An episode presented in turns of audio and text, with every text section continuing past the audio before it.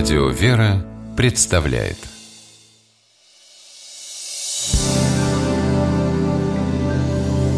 Первый источник. Маша, что ты мучаешься? Выпей таблетку. Не хочу, пройдет. Я не переношу таблетки. Поболит и пройдет. Таков мой терновый венец.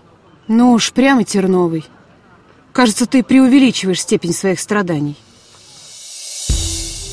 Выражение «терновый венец» действительно является символом мученичества и страданий, а еще означает тяжелое бремя и несправедливое наказание. Это библейское выражение мы находим в Евангелии. Процитируем Евангелие от Марка. А воины отвели его внутрь двора, то есть в приторию, и собрали весь полк, и одели его в багряницу, и сплетший терновый венец возложили на него – и начали приветствовать его «Радуйся, царь Иудейский». После суда над Христом Понтий Пилат передал Иисуса воинам для бичевания и распятия.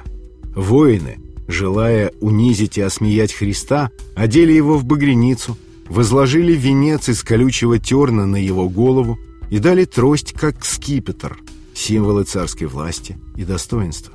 Воины подходили к Христу с притворными и насмешливыми изъявлениями почтения и преданности, говоря «Радуйся, царь иудейский». За этим следовало шествие на Голгофу и распятие.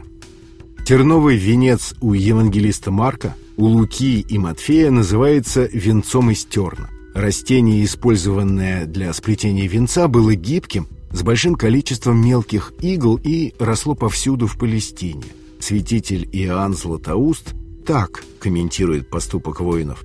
До того они были жестоки и неукротимы, что из оскорблений, наносимых Христу, делали себе удовольствие. Им надлежало удержаться от этого, надлежало плакать, по примеру народа. Но они не делали этого, а напротив оскорбляли его, нападали на него нагло, может быть, желая тем угодить иудеям, или делали это только по своему злонравию.